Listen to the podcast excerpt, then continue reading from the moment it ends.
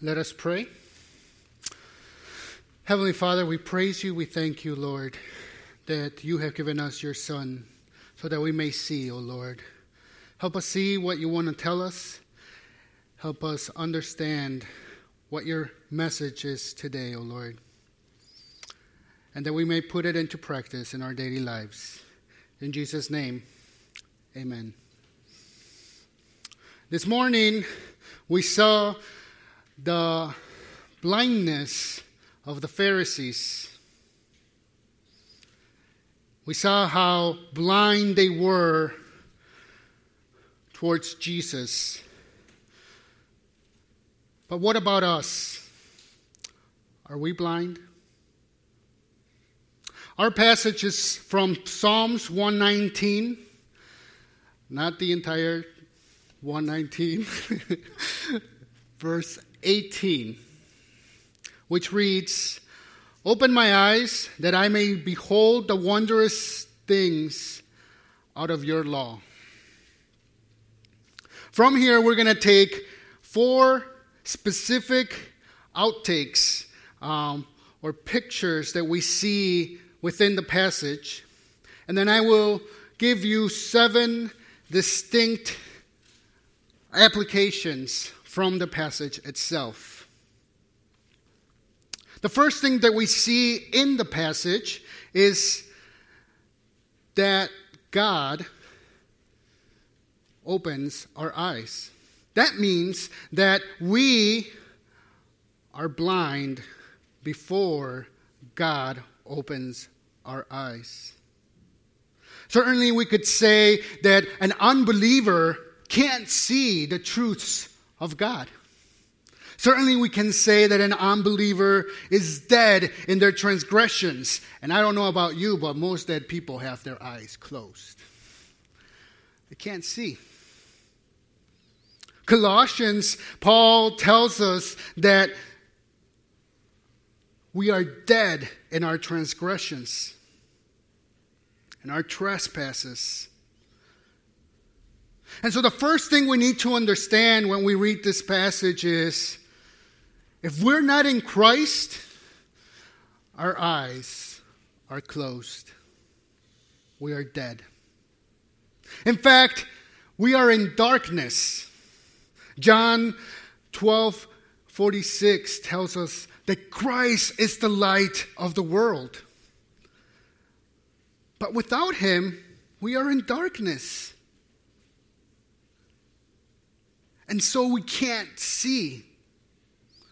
We are spiritually blind.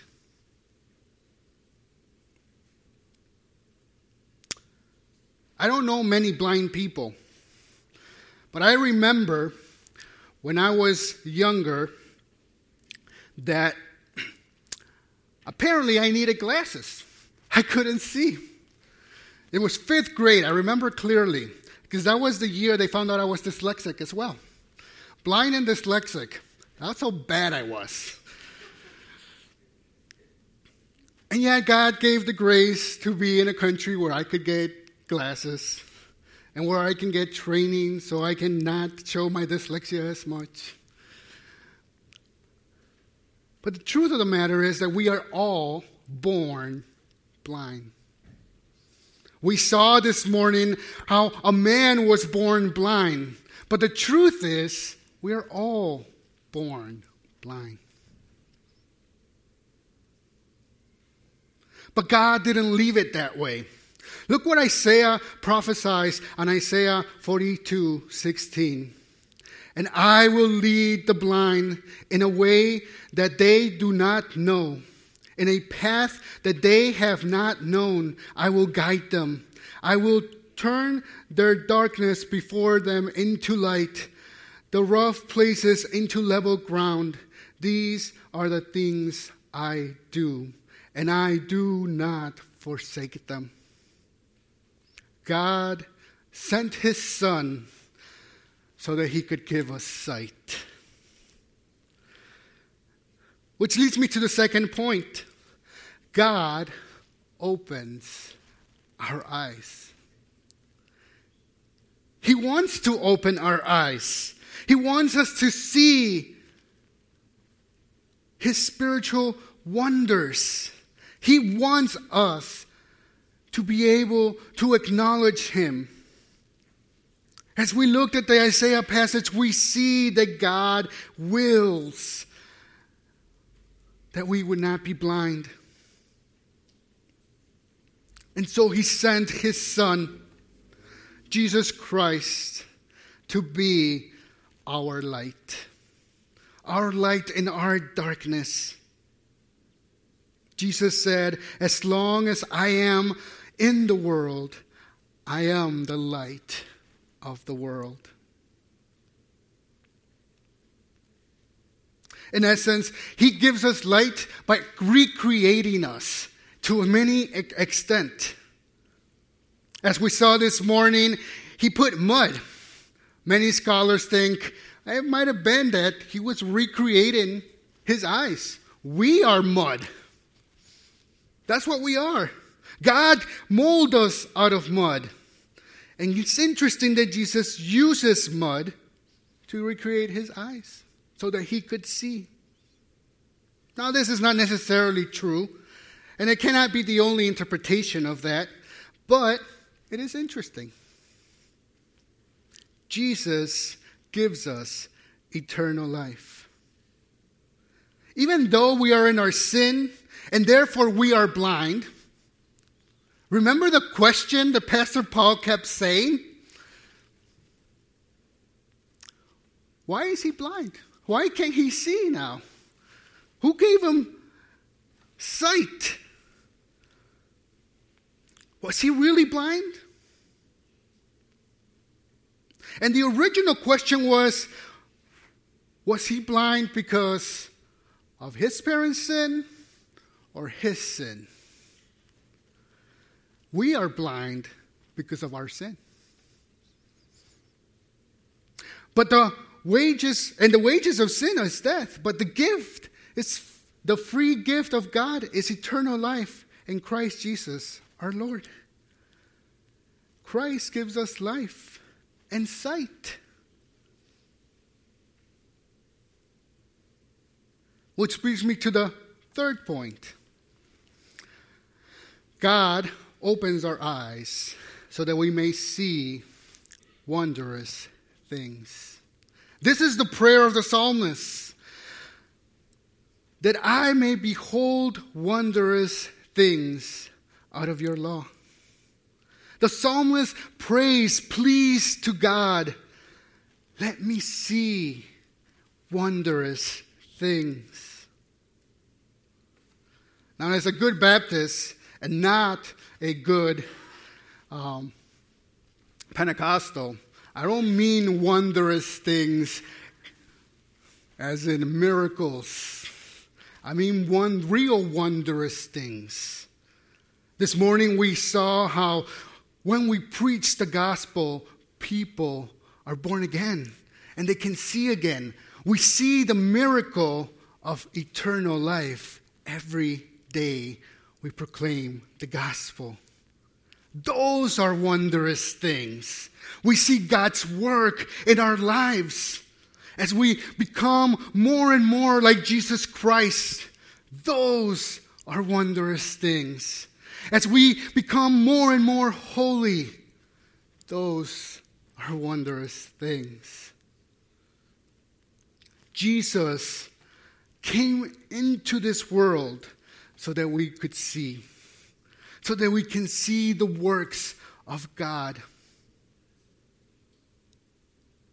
And it's because God is committed to show his works. Look at what the psalmist says in Psalm 40, um, 64. Then all mankind fears. They tell what God has brought about and ponder what he has done. He shows us, he shows men wondrous things. God is committing to show himself.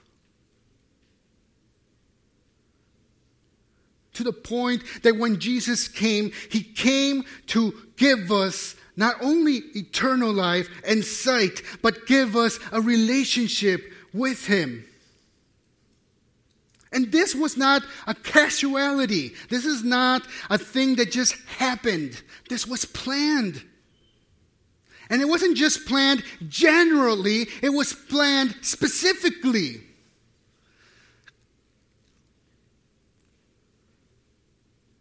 In John 6, we read, All that the Father gives me will come to me, and whoever comes to me, I will never cast out.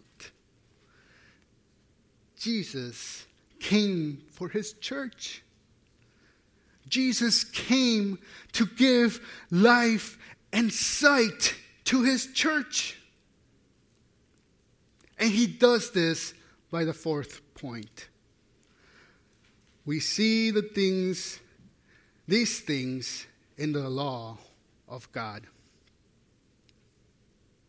Look at what the psalmist says again that I may behold wondrous things out of your law.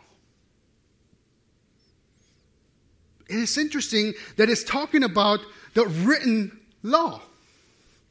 It's not just talking about wondrous things that I would see in the world or the miracles you would do, but the things that are in the law.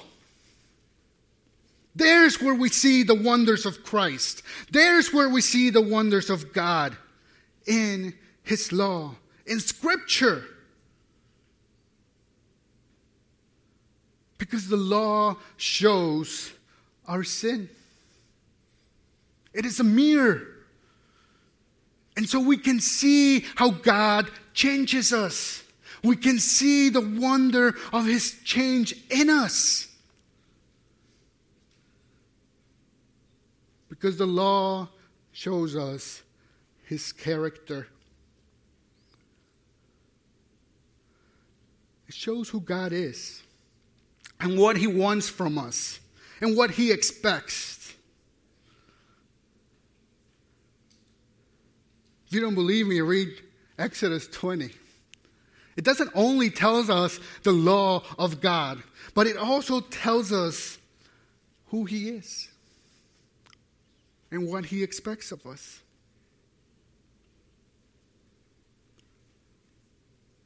Just reading verses 4 through 6. Look at this. You shall not make yourself a graven image or any likeness of any anything that is in heaven above or that is in the earth beneath or that is in the water under the earth. You shall not bow down to them or serve them, for I for I the Lord your God am a jealous God. He shows us who He is, how He is. Ultimately, the Word of God became flesh and was among us. His Word, Jesus Christ, the pinnacle, the apex of the entire Bible lived among us and showed us how to live and gave us sight. So that we can say, like Paul, For I delight in the law of God in my inner being. Romans 7 22. So, what are we to take all of, it, of all of this? Well, first, I'm in the application part. First, if you haven't met Jesus Christ, He wants to give you sight. Come to Jesus. Don't think, like we learned this morning, that you can see the truth of God. Instead, come to Him. He is willing to give you sight. God is searching you. Come to Him.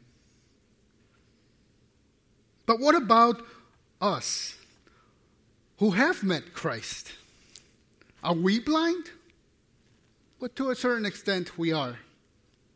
Unfortunately, we have filters because of our sinfulness.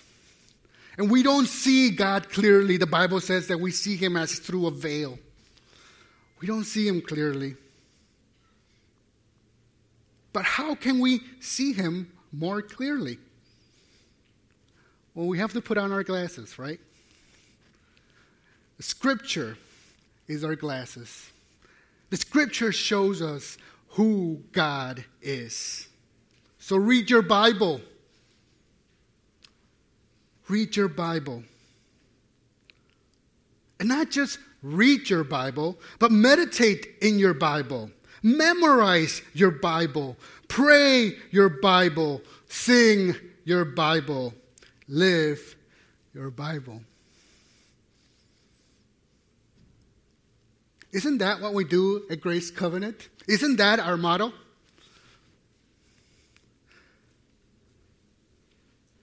Since God opens our eyes through the substitutionary atonement of His Son, through the work of the Holy Spirit, and the means of us reading, hearing, singing His law, His word, His Son, let us come to Jesus that we may see his wondrous works in our lives.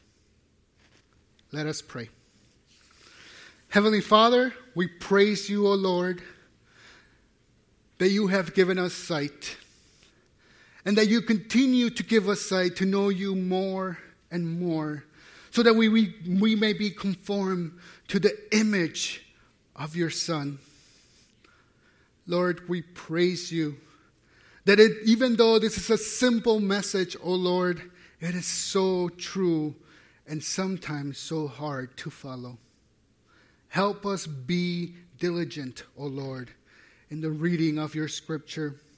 Help us be diligent, O Lord, in the commuting with our brothers and sisters so that we can pray and we can sing and we can delight and grow in you. In Jesus' name, amen.